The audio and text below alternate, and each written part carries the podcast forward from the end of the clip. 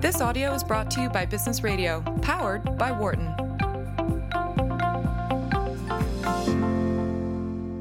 From the campus of the University of Pennsylvania Wharton School, this is Women at Work on Business Radio. Here is your host, Laura Zarrow. Welcome to Women at Work and our ongoing conversation about how we can help more women join, stay, succeed, and lead in the workplace. I'm your host, Laura Zarrow. I'm the executive director of Wharton People Analytics, and I'm here for today's show on executive search and the art and science of matching talent to opportunity. Our phones are open at 1 844 Wharton. That's 844 942 7866. And if you have questions, you'd like to join in the conversation about maybe how to match your talent to some opportunities that are out there, we'd love to hear from you. So once again, that's 1 844 Wharton, 844 942 7866. You know, as I meet more people who work in executive search, I'm increasingly awed by both how deep and broad their expertise is, how much they understand about organizations, and the unique demands placed on the talent charged with ensuring the success of those organizations. My guest today, Jenna Fisher, is one of those amazing people. She's successfully completed more than 200 CFO searches in software, hardware, healthcare, retail, and consumer products over the last several years. She's going to talk with us about the trends she's seeing and help us think critically about the nature of careers for leaders, men and women, and the supply and demand issues threatening workplace diversity. As I mentioned before, our phones are open and we'd really love to hear from you. So that's 1 844 Wharton, 844 942 7866. So Jenna Fisher is the is Global Corporate Officers Sector Leader. Isn't that a long title? Shows you how important she is. Um, for the executive search firm Russell Reynolds Associates. She specializes in leading senior financial officer assignments and serving clients across various sectors. These have included tech, consumer, healthcare, and retail retail industries. Her clients have been Fortune 1000 corporations, middle market private equity portfolio companies, as well as highly visible pre public venture capital backed enterprises. She's an expert in providing counsel to boards as they prepare their organizations for CFO succession. Before joining Russell Reynolds Associates, she was a consultant with Bain and Company, where she advised private equity clients and the senior management of Fortune 500 tech, consumer goods, and retail companies on a variety of strategic issues. She received her BA cum laude in sociology from Rice University, attended Duke University Law School, and received her MBA from the Wharton School, making her another one of our amazing Wharton alumni. So, with that, I'd like to say, Jenna, welcome to Women at Work. Thank you so much for having me, Laura. Great to be on. It's great to have you. So, Jenna, you have this wealth of business experience that came before you were ever in executive search. What made you make that leap? How did you land in executive search? Right, uh, because uh, as I sometimes joke, most 18 year olds don't wake up in the morning saying, I'd like to be an executive search consultant when I grow up. exactly. It wasn't on the questionnaire from my high school guidance counselor. That was for sure. Right. My high school guidance counselor told me I should be a social worker. And maybe, perhaps, you know, I sometimes joke that being a search consultant is like being a proverbial rabbi or priest to the professional world. Um, but, you know, I've always loved professional services because I love solving problems and working with smart, ambitious, self motivated people in heterogeneous industries. But I knew after having worked in law and management consulting that something was missing. And for me, it was human capital. And so search really represents the, the juncture of professional services, but it's all about human capital, which is very exciting and, and certainly no two days are the same. Absolutely. But how did you make that leap? Did the search firm come looking for you, or did you search for the search firm? I, I guess it was the latter because when I was still at Bain, I was writing my essays about what I wanted to be when I grow up, and um, and in talking to some mentors and folks with whom I worked a lot of them suggested that I would be great at something that was more human capital oriented. And I sort of thought, well, what is that? And somebody suggested search. And at first I had a bit of a pejorative view of it just because I thought, oh, these headhunters who call and harass me from time to time, that's not what I want to do. I don't want to dial for dollars for my career. But then I was assured, no, no, there's this whole other elite layer of search professionals out there. And, um, and so I started just networking. And over the course of probably a year or so, I met with folks at many of the top firms and kind of fell in love with the industry. And so I've been doing it now for over 15 years. And search is really an incredible profession because we get to work shoulder to, shoulder to shoulder with some of the most talented leaders in the world in one of the hottest areas, human capital. Um, and so I, it's, it's such a privileged role. I'm really uh, very fortunate. So, talk to me a little bit about the nature of the kind of search work you do, because you know we use these terms kind of very loosely, sometimes interchangeably when we shouldn't. Um, the difference between headhunters, search firms, and the detail of search selection and placement. Right. So here at Russell Reynolds Associates, where I've been for the, the bulk of my career, we have folks who focus on uh, myriad areas and industry specialties. My particular focus is on recruiting CFOs either either into executive level roles or onto boards of directors for audit committee roles. And so that's really where I spend the vast preponderance of my time again across industries. But you'll find that in the search world, most of us have a particular area of focus or expertise that we we spend our time thinking about.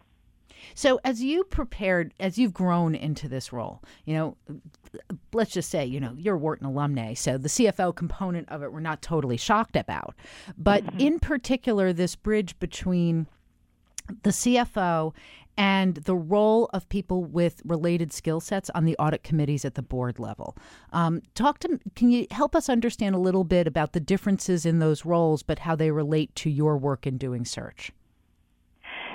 Sure. So, um, you know, we when conducting an executive search, that is pretty different from that of an a board search.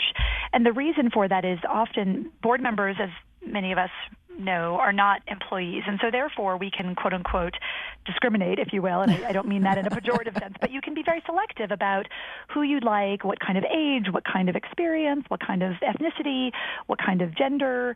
Um, all of those are really up for grabs. Um, whereas, of course, when you're conducting an executive search, um, all the rules of the EEOC apply, and um, and so we need to be much broader in our remit. Um, we also, in an executive search, might talk to 100 people to ultimately recruit one person. But in a board search, we tend to take a rifle shot approach and really think through one person at a time. And so board searches tend to happen a little bit more in the dark of night where people don't even know those searches are ongoing, um, whereas executive searches often are, are not as confidential in nature. Given how impactful boards are on the success of people like your CEO and your CFO, um, where do you see the the lack of rules, particularly the EEOC rules, as a gift, and where do you see them sometimes as it might be helpful to have more structure around it? Well, you know, I think one of the things that I've found over the last few years in search is that diversity and inclusion is the hottest topic in HR circles, and every single one of our clients is asking for a diverse slate of candidates. I think there have been many factors that have contributed to that. Um, but certainly, you know, many companies recognize, gosh, if 80% of our consumers are women, then maybe we need to have more than just one woman on our board representing what our brand means to consumers. Um, and so, as that trend line has been activated, it's something that is very much forefront on the forefront. I think the challenge is we talk a lot about the supply demand mismatch mm-hmm. and and so if you look at, for example, if you're searching for an audit committee chairperson, chances are you want somebody who is or has been a public company CFO to fulfill that. And if you look at the Fortune 1000, it's only 11% of that cohort is comprised of female talent, and many of them already sit on one board. And so you have to start to get creative around how do you define quote unquote the best? Is it somebody who's already done that role, or is there is there another place you look? Do you look for a a step up person, somebody who perhaps can have other attributes they bring to the table, who can inspire and retain other women and help our organizations help women sort of see it to be it? Are there other things that become imperative or that also can be viewed as positive, not necessarily just check the box? Jenna, I'm so glad that you're bringing this up because this comes up, I think, at all levels in all areas of business, where whether we're looking for um, people to participate in a panel at a conference, whether it's applicants for a leadership role within an organization or CEO or board roles, that we hear there aren't enough candidates out there. And sometimes we know, as you so acutely point out, if only 11% of the Fortune 1000 had were women who comprise candidates that are suitable, then there really is a pipeline problem. Um, what about the ways that we're letting this talent slip through the holes in the pipeline, the leaky pipeline? Are there things that we should be doing to create succession models to help groom these women for these roles? Yeah, it's a great question and a really meaty topic. And one of the things that I'm personally really committed to is getting women to 50 50 on executive teams, on boards. And I certainly ho- hope that it happens in our lifetime. When I started at Russell Reynolds 15 years ago, one of the first things that I did was I started a women's CFO and board networking group. And in her first meeting, I remember there was sort of a barely a quorum, maybe 10 of us assembled around a boardroom table. And now, 15 years later, there are hundreds of women all around the country who participate in these groups. And it's been so rewarding to see the demand for diversity, and not just gender diversity, by mm-hmm. the way, mm-hmm. all kinds of diversity really grow as companies recognize the need for it. I still think that we need to continue to cultivate next generation talent. Um, one of the ways that I've seen this can be successful is by asking one more question. And what I mean by that is when we're sourcing for talent, which is one of the arrows in our quiver, if you will, for finding people on searches, I'll often get ideas, and as I'm looking at the list, it, it tends to be sometimes the usual suspects. And I'll say to the person, Gosh, this has been a really helpful list. But are there any women or underrepresented minorities that you've worked with in the past who you also think might be somebody I should maybe reach out to as part of the search? And 85% of the time, the person will say, Oh gosh, yes, you know, I used to work with this woman and she's great. I've lost track of her, but here's her name. You know, use my name to, to call her. She was really wonderful. And that's one way that we can get at it. And, and one other thing I would just add is I will say that I've seen, I just had a woman in my office last month, so this is very fresh in my brain, but there was a woman in my office last month who I was trying to uh, get to play on a CFO search, and she hadn't yet been a public company CFO, but she really had checked the box on nearly every functional area, and really I felt like it was her time to put a wrapper around it and, and go do this. And she was sort of trepidatious about it. She said, "Gosh, you know, this sounds really appealing, and I think I'd really like that company, but I've never sat in the treasurer seat before and and I said, you know what? No candidate is ever perfect on any search because even if they look perfect on paper, chances are they're probably not perfect right. in some way, right? And you've been in situations before where you didn't know all the answers and you really have to sometimes you just have to believe in yourself and go for it. And so I find myself sometimes being the cheerleader for people who are kind of a little self-doubting, and and I do think that you know maybe some people hold themselves back, but um, I would say if you have mentors and people you trust and respect who are saying, "Hey, I think you're ready for the next step," then then you Maybe know, you should take. It. By the way, the, the cheerleader that I'm talking to right now is Jenna Fisher, um, and this is Women at Work on Business Radio, Sirius XM 111. And I'm your host, Laura Zarrow. Jenna's Jenna's the global corporate officer, sector leader for executive search firm Russell Reynolds. And if you've got a question about something that we're discussing, give us a call. We'd love to hear from you. Whether it's about how to identify talent in your midst or how to find the courage to step up when you're called upon, um, you can reach us at one eight four four Wharton. That's 844 7866. So, Jenna, not surprisingly, in what you just shared with us, there's so many things I need to unpack. So, I'm going to try and do them one at a time. So, one of the things I find unbelievably insightful and intriguing is what you said about let me ask one more question. Because in that, what you're making me realize is that without being asked to dial in on the diversity question, we may not think of candidates who are relevant, but that by asking somebody to zero in, it it stimulates their thought processes in a different way. Am I understanding this well?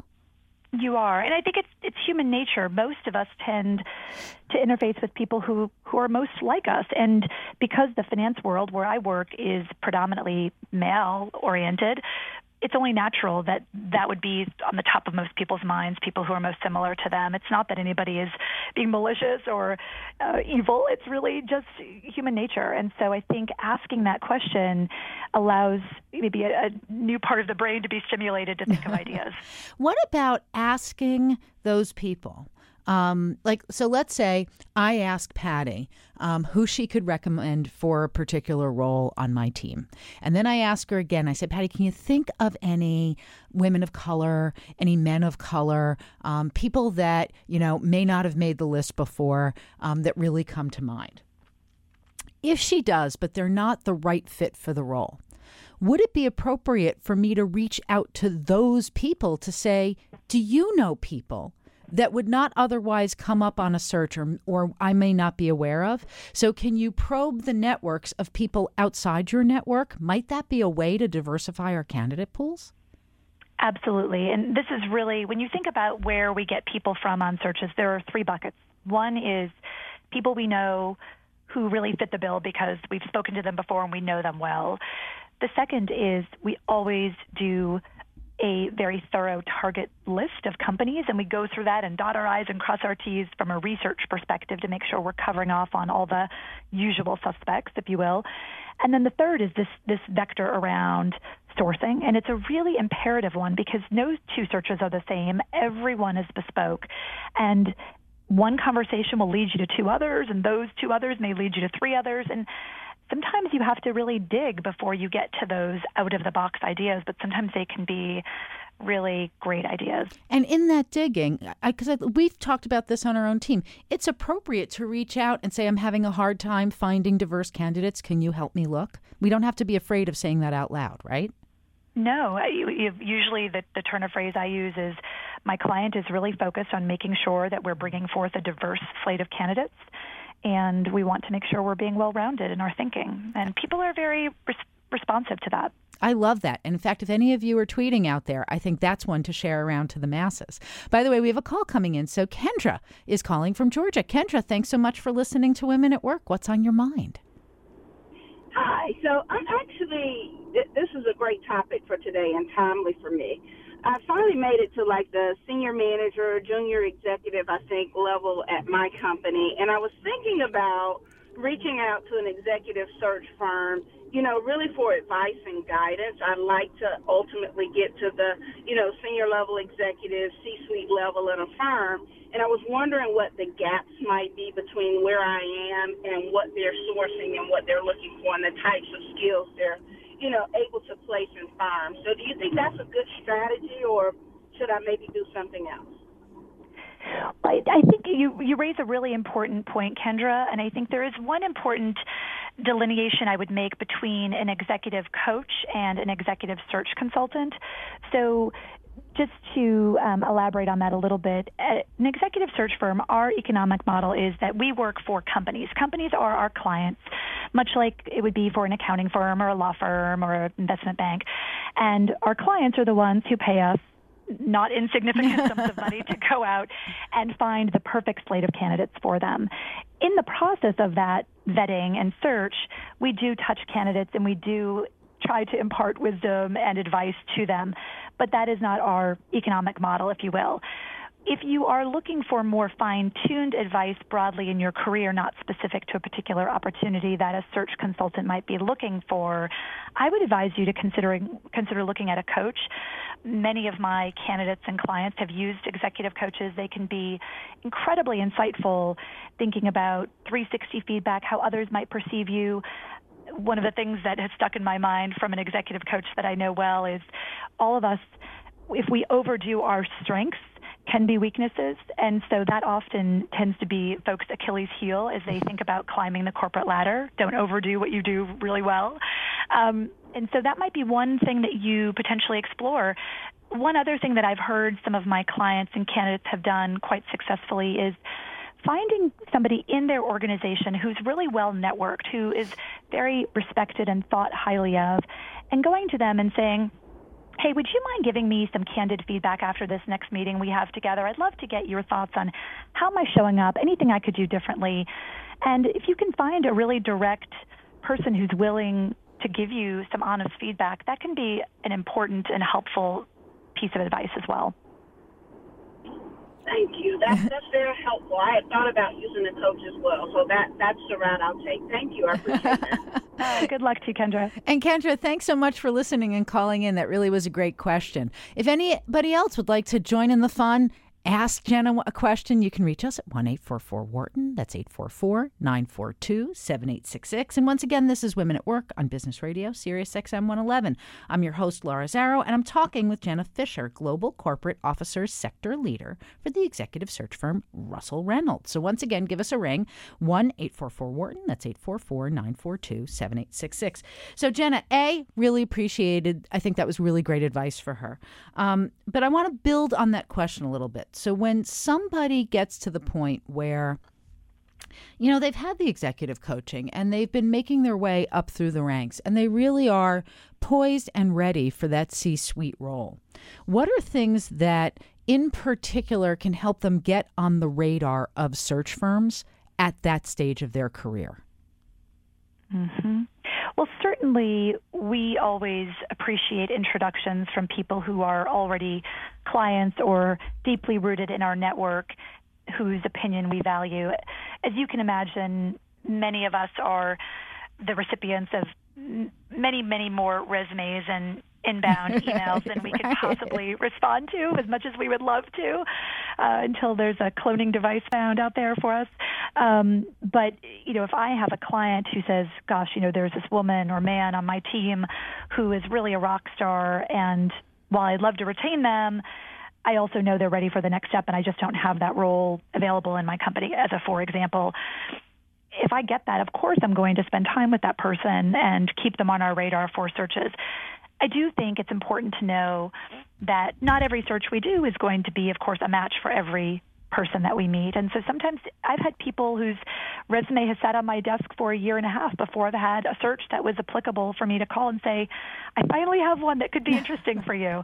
So don't despair if when you make contact with the recruiter if they don't have anything for you because if you have a strong background chances are it's just a matter of time. Yeah, so that's bringing up an interesting point that a, ha- a lot as usual, Jenna, lots of interesting points. Let's see if we can t- touch on them and not forget and move past them too quickly. So one is that um, in order to connect with executive search firms, it sounds like your network is an incredibly important funnel into the firm because of how inundated the firms are by unsolicited resumes. Correct. The other way I would say you could build your relationship with the Russell Reynolds of the world is to be a helpful source. Mm. As, I, as I mentioned earlier, three vectors at which we get candidates. One of them is sourcing. And so if one of us calls you, call us back, even if it's not for you, it helps start to build a relationship so that when we have something that might be interesting for you, you are on our radar. And so that's another way that is mutually synergistic that can be beneficial. And it also sounds like this is a case where this is really about the long game. This is not a temp agency that you go to when you're in college to get a summer gig and you're employed within three days. Um, these are about long term relationships and very careful, highly personalized fits. Is that fair to that's, say? That's absolutely correct and, and very astute. And I would say that I sometimes will say that search is a bit of an art and science. And what I mean by that is, of course, we are going to recruit people and bring candidates to our clients who have certain technical competencies, certain boxes checked on their resumes, if you will. But equally, we as executive recruiters spend a lot of time and invest a lot of our energy in getting to know our clients really well so we know who is a fit in their culture, who is not, what kind of change agent is needed for this specific role at this specific point in time. And that's the art of what we do. And so the more transparent and open you can be with us, it will allow us to find the right fit for you in return. So you talk about being transparent and open. And I can absolutely see that in talking about what are your next goals, what are the skills that you're bringing. Um, in talking with um, somebody who works in a similar field at GH Smart. She was talking about acknowledging that everybody has made mistakes, everybody has places that they're weak.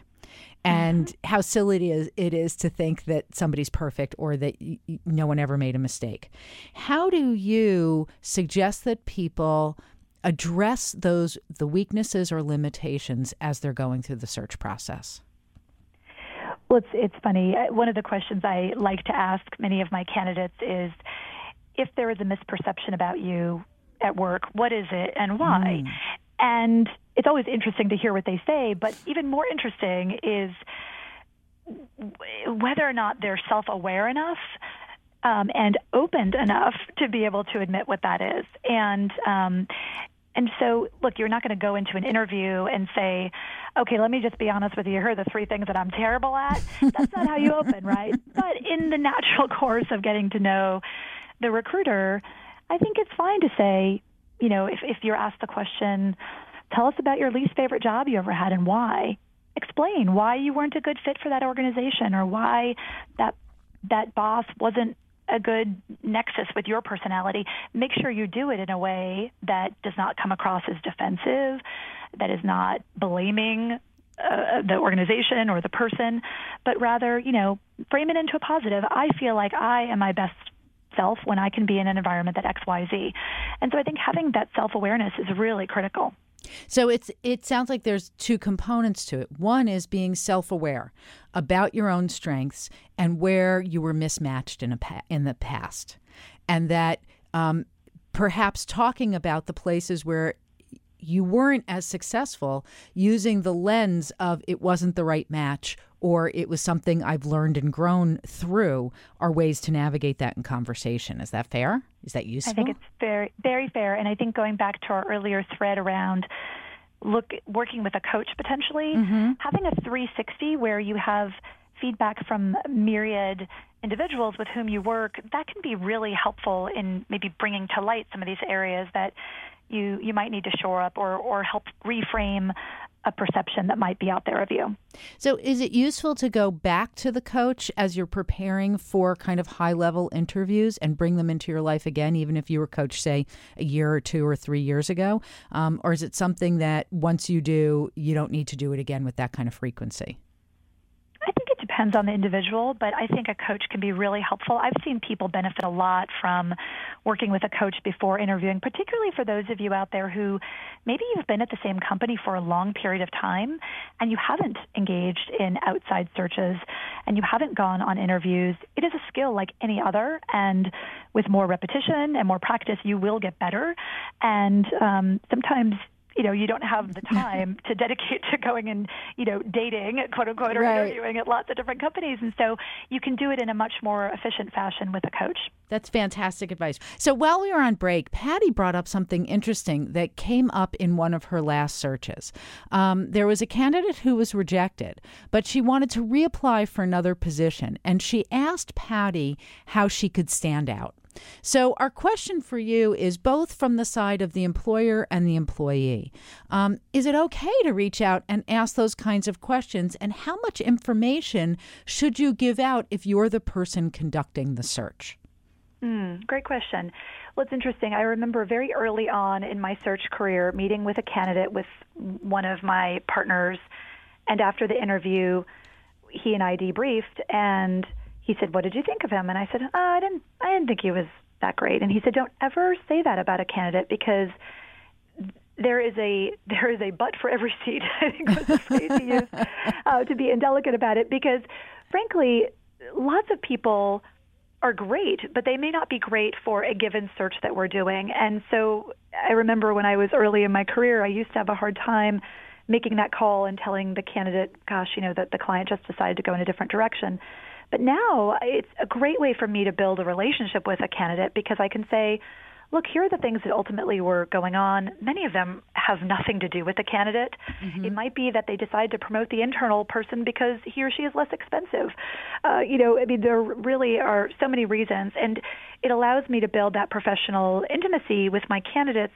Again, so I get to know them better. I can sometimes provide beneficial coaching.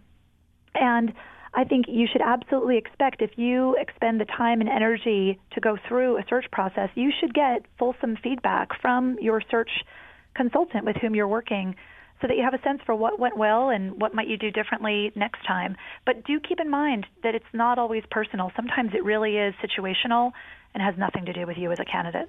And so you mentioned something in your answer which is super helpful um, about it's an opportunity to get some coaching. And so um, when we're when we are on the end of we're doing the hiring and it's not in the context of having an executive search firm with people whose full-time jobs it is to be these kinds of professional matchmakers and diagnosticians um, what advice do you have for us on how we can provide useful feedback to that curious candidate without overstepping our boundaries? Right. I mean, certainly you wouldn't want to let on any confidential information, but typically what I find, you know, again, going back to the rubric around what does an executive search look like, we're probably speaking to 100 people between mm-hmm. sources and references and direct candidates to ultimately hire one person. That's all they're going to hire is one person. And so 99% of the people with whom we're speaking are not going to get that job. And so I think it's important to, to know that there could be so many different reasons. Usually it's that they want somebody who has more experience or less experience, or they just feel like somebody's a better cultural fit, which is so esoteric and really intangible in some way. Um, but I always try to share as much as I can without, you know, of course, breaching any confidentiality. But generally, again, it's it's something that is kind of outside the control of the individual because you are who you are. And I, I just had this conversation with a candidate last week because he was really disappointed he didn't get the role I was recruiting for, and I said, you know what, I really believe that things work out for the best, and even though you might have thought this was your dream job you're going to have something else come along that's going to be that much better of a fit. And just give it time. And, and so, I really do believe it works out. So part of it isn't just about um, whether or not you give them direct feedback about where they weren't as strong as the candidate who was selected. It's also about taking the time to be supportive and encouraging. That just because they were they didn't get this one, it doesn't mean that they're not going to get something else equally exciting. That's right. And I think particularly for people who are not serial interviewees, if you will, uh, people who haven't, maybe they've been at their current company for a decade, and this is pretty outside their comfort zone. I deal with a lot of introverts in the finance world, and certainly they don't spend their days seeking opportunities to interview for jobs for the most part. Right. But, um, you know, it can feel awkward, and you're really putting yourself in a very vulnerable position to, to go through this sort of process. But I try to turn it around and say, what did you learn from it? You know, I just had a candidate on a search and I had been really excited about introducing her to the CEO. And she came away and she said, You know what? It's a great company, but I realized the following about myself in going through the battery of interviews. I really want to work with a very seasoned CEO. This company happened to have a first time, quite young um, entrepreneurial CEO. And that was something that hadn't even been on her radar or on her checklist. And by going through the experience and doing the interviews, she realized this about herself, which was really beneficial, I think, for her. So try to think about your own takeaways and going through it and, and use it as an opportunity to do a little self reflection. And so, uh, on either side, do the self reflection, make time for the self reflection, and also try and keep it in some perspective. Mm-hmm. So you were exactly. mentioning before that uh, sometimes those candidates may not get the role because it was given to an internal candidate. Um, can you talk to me a little bit about what are the trends you see around internal candidates? When are they preferred? When are um, they summarily rejected because we want fresh blood? And is are either of these um, is one perspective healthier than the other?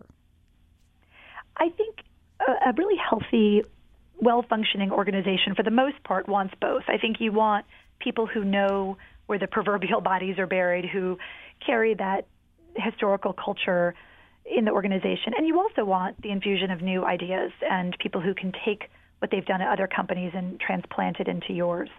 And so I think, again, every situation is quite bespoke, but you, you want to have a nice blend of the two in most situations we have seen here at Russell Reynolds an increase of internal promotions over the past several years, um, particularly with CEOs, where there's been a greater focus by boards of directors on succession planning, mm-hmm. going through conducting assessments of your top team to see what are their strengths, what are their areas for oppor- opportunity and growth, and helping to give them those opportunities to prove themselves so we know whether or not they're going to be ready to take on the next job ahead of them and um, and so that's been very interesting to see as a as a change. It used to be if we were sitting here five years ago, I would say to you, yeah, you know, most companies will do succession planning for the CEO seat.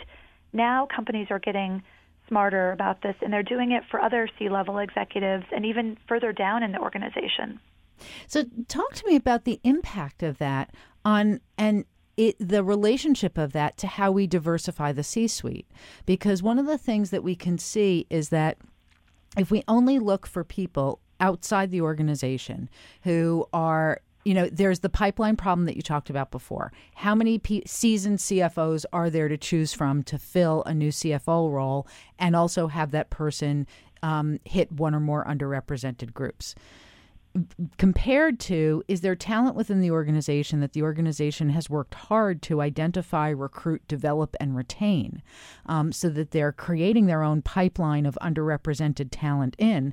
Um, but then there's that schism of do we escalate that talent that we've been that's homegrown um, or are we reaching in from the outside um, how do you help organizations navigate that it's a really interesting question. And in fact, the data will show that if you look at the internal promotions, they do tend to be less diverse than external appointments. That's interesting.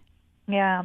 Um, but, you know, I think really smart companies are realizing that they need to create cultures where you know that expression you gotta you gotta see it to be it mm-hmm. and you do need to have senior level women in particular um, and this, by the way, I think everything we're talking about also applies to underrepresented minorities, but I know the show is about women, so that's where I'm focusing. but, um, but you do need to be thoughtful about who are the people, even at the director level, who we think are superstars, and how do we keep them on a path to success. And, you know, I, I speak on a lot of panels about how to, quote unquote, have work life balance and how to manage it all. And, and I don't think, for better or for worse, there's one silver bullet to assuring equality between the genders. I think it starts, frankly, at birth with really trying to uh, trying trying to give our young girls a sense of independence and and helping them be brave and, and strong and not creating false expectations of perfection. And and there's probably a different a different thing every step along the way from from birth until you know it, when you're in the the prime of your career that could be different points at which you might trip over or things you need to be watching out for and things that we as as leaders and organizations need to be mindful of how we support people to help them get mm-hmm. over those hurdles. Um, but I do think, I mean, my, I, I am optimistic about the future because I've seen so much good change, and I do think that companies understand the need to do some some really long range planning in this domain. By the way, this is Women at Work on Business Radio, Sirius XM 111, and I'm your host, Laura Zarrow. I'm talking with Jenna Fisher, Wharton alumna and Global Corporate Officers Sector Leader for the executive search firm Russell Reynolds Associate. If you've got a question about something we're talking about, you want to talk about how to prepare yourself for the executive search process, give us a call at 1 844 Wharton. That's 844 942 7866. So, Jenna, I want to talk about the dark side of what you see. What are mm-hmm. some of the biggest mistakes the candidates make when working with search firms? When are they getting in their own ways, and what should we learn to avoid? Absolutely. So, I think that. Um, there, there are two ways I, I would unpack that question. One is just a mistake that people make, and that I think women are perhaps more prone to make than men. And then there's a mistake specific to search firms. I'll, I'll take the the latter first. Um, in working with a search firm, again, going back to our eco- economic model that I described earlier, know that we are working for our clients who are the companies. And so while we want you on our radar and we appreciate your reaching out, I have had people become almost belligerent trying to get on my calendar. And I, you know, unfortunately would not have a job to do if I met with every single person who sends me a resume. And so do know and trust that if you are a great candidate for something that we are working on, we are taking note of your interest. We are putting you in our database. We are looking at your profile, and we will certainly reach out to you. Um, if we can't meet with you, it's because we probably don't have anything that we're working on that is quite right. Mm-hmm. Um, so I think you know people who who sort of stalk us end up end up not doing themselves a service. Um, so that's that's one. I would say the other way that I interpret your question is, your know, mistake people make is, um, and this is brought to my mind because I had a woman just a couple of weeks ago here in my office who had been introduced to me by a former colleague of mine. She had a Stanford Business School classmate of hers who was an incredibly impressive individual, had had a great career, but she'd been out of the workforce for about 12 years. She, at the time of having her third child, she stayed home with her kids and she wanted to get back into it now because her kids were off in school and her husband and she had gotten a divorce and she needed to work now. But she was sort of devastated because she felt like she had missed out on the biggest earning potential years of her life and she was nervous because she didn't know she could ever recapture the income from those lost years. And so, you know, and I've seen lots of people like that come through my office, and it's hard as an executive recruiter because no matter how talented you are, our clients are paying us a lot of money to find again the perfect person on paper or close to it. And for somebody who hasn't worked um, in many years, it's hard for us to recruit that person. And so to those people, I say, manage your network and work your network to maybe get a consulting opportunity that could parlay itself into a full time job. But when I meet with younger women, I say, you know, even if it's hard, try to stay in the workforce, even if it's part time, because having that connectivity really does pay dividends in the long run.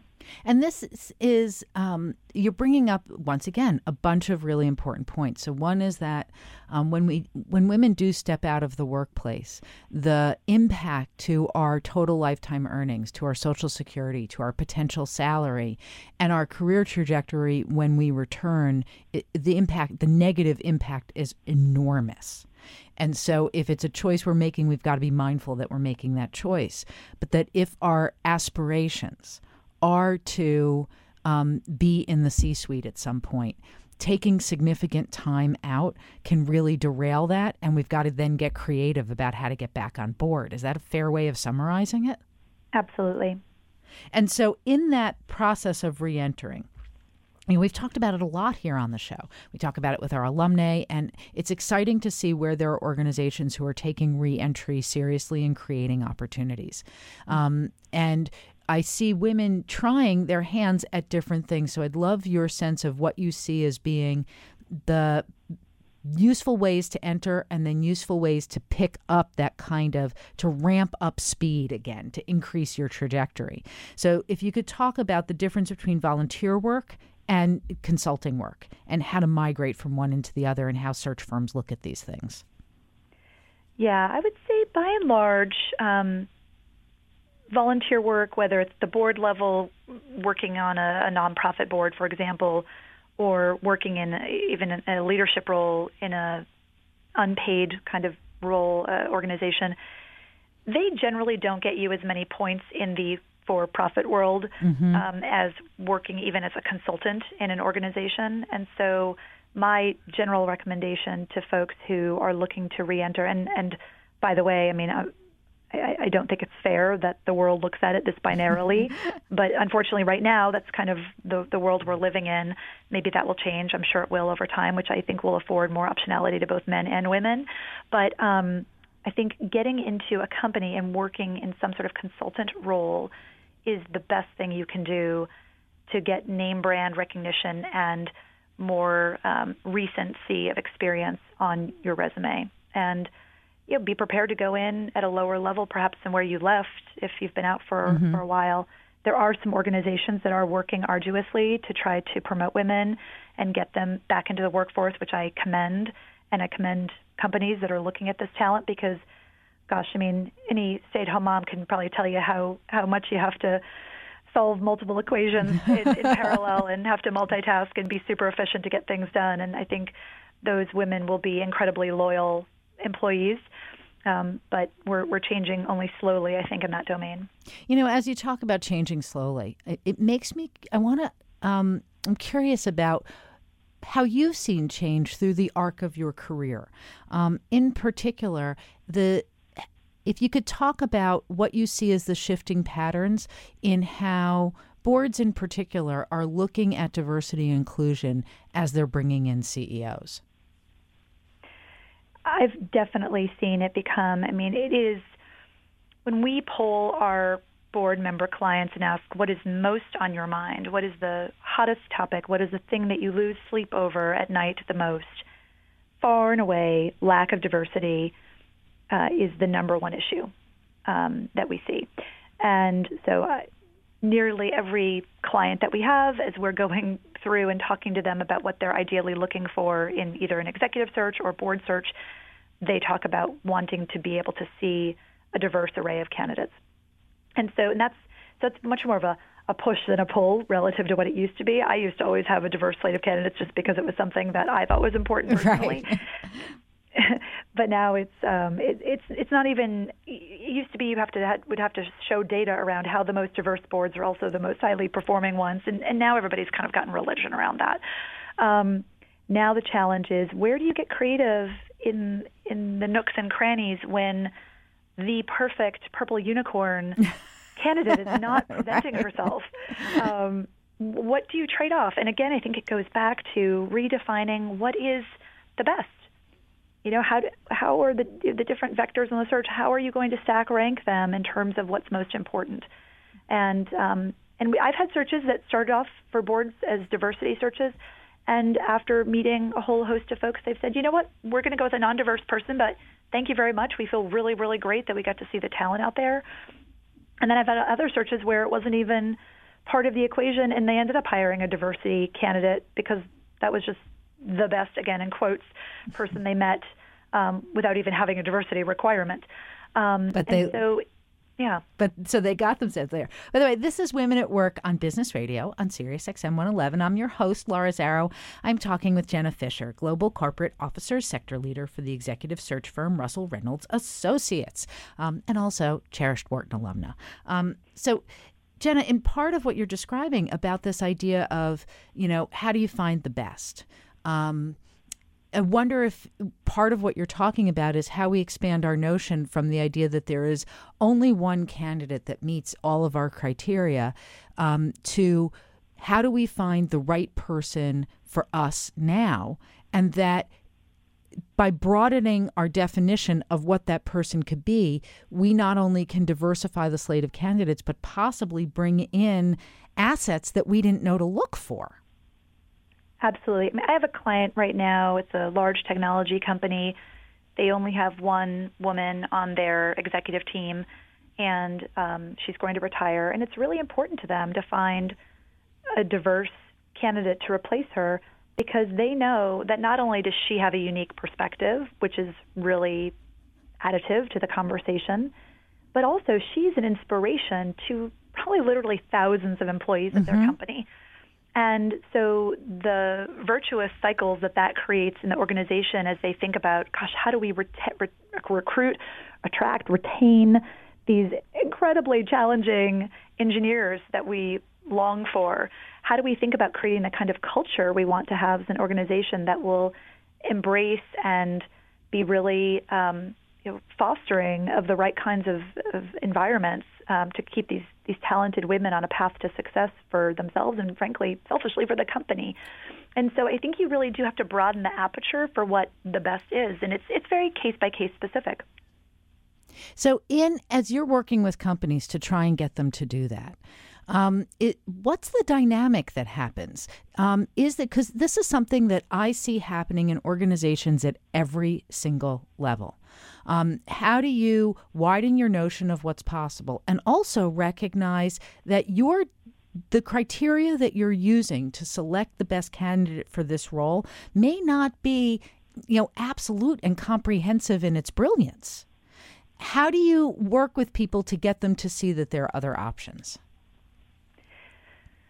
well, I think you know usually when we are conducting a search, we will take a pretty analytical approach to it, and we'll have several different competencies, both technical as well as more personality driven, let's say more intangible, that we'll look toward, and we will create these grading rubrics that will help us visually see where are candidates strong, where are they weak. Again, going back to what I said earlier, there is sadly no such thing as a perfect candidate. None of us are perfect as people, and you will probably never find somebody who checks every single box. Um, but in framing the both tangible and the intangible and making them readily apparent for the hiring manager and, and those who are on the, the jury panel, as I call it, um, it does help to reframe the conversation. So I have a question actually to jump way back to your own virtuous cycle. When did you start to tune into um, the power of considering diversity differently and the different things that women could be bringing it to the table? Well, it goes way back, Laura, because when I was a sociology major at Rice uh, as an undergrad before I went to law and business school, my honors thesis was on the differential in performance between boys and girls in math and science. And what I found, I guess now maybe it wouldn't be shocking, but at the time I thought it was sort of shocking, was that the only statistically significant reason that girls had a self perception that they were not as good as boys were in math um, had to do not with IQ, not to do with actual performance in mathematical achievement exams, but it had to do with two things self confidence and self efficacy. So, girls who were more likely to agree with statements such as, I can be anything that I want to be when I grow up, or if at first I don't succeed, I'm going to keep trying until I get it right. People who agreed with those statements fiercely were much more likely to be successful. And I realized at that point in time that kind of perception is reality, and um, and you know there's something around self confidence um, that, and I don't want to make it just a female issue, but I think that it's something that we all can sort of reflect on and, and say, am I giving myself the same benefit of the doubt that I would give to somebody else? And so from a very early age, personally, I saw that differential. And so I've applied that going forward into my work. And um, it's been really rewarding. And you've brought us to hear it to us here today, even at the beginning when you were talking about, you know, there are women candidates who may be nervous. Um, once again, that message of be self confident, believe in themselves, and that they can figure it out can be the thing that closes the gap. Yeah, and I would say just one more thing that I, I see quite often. There's a lot of chatter and talk about work life balance. And I think that part of the biggest challenge to being successful in an executive role is really mental. It's knowing none of us are ever going to do everything we need to accomplish on any given day. And work life balance is not achieved on a daily basis or even a weekly or maybe even monthly or yearly basis.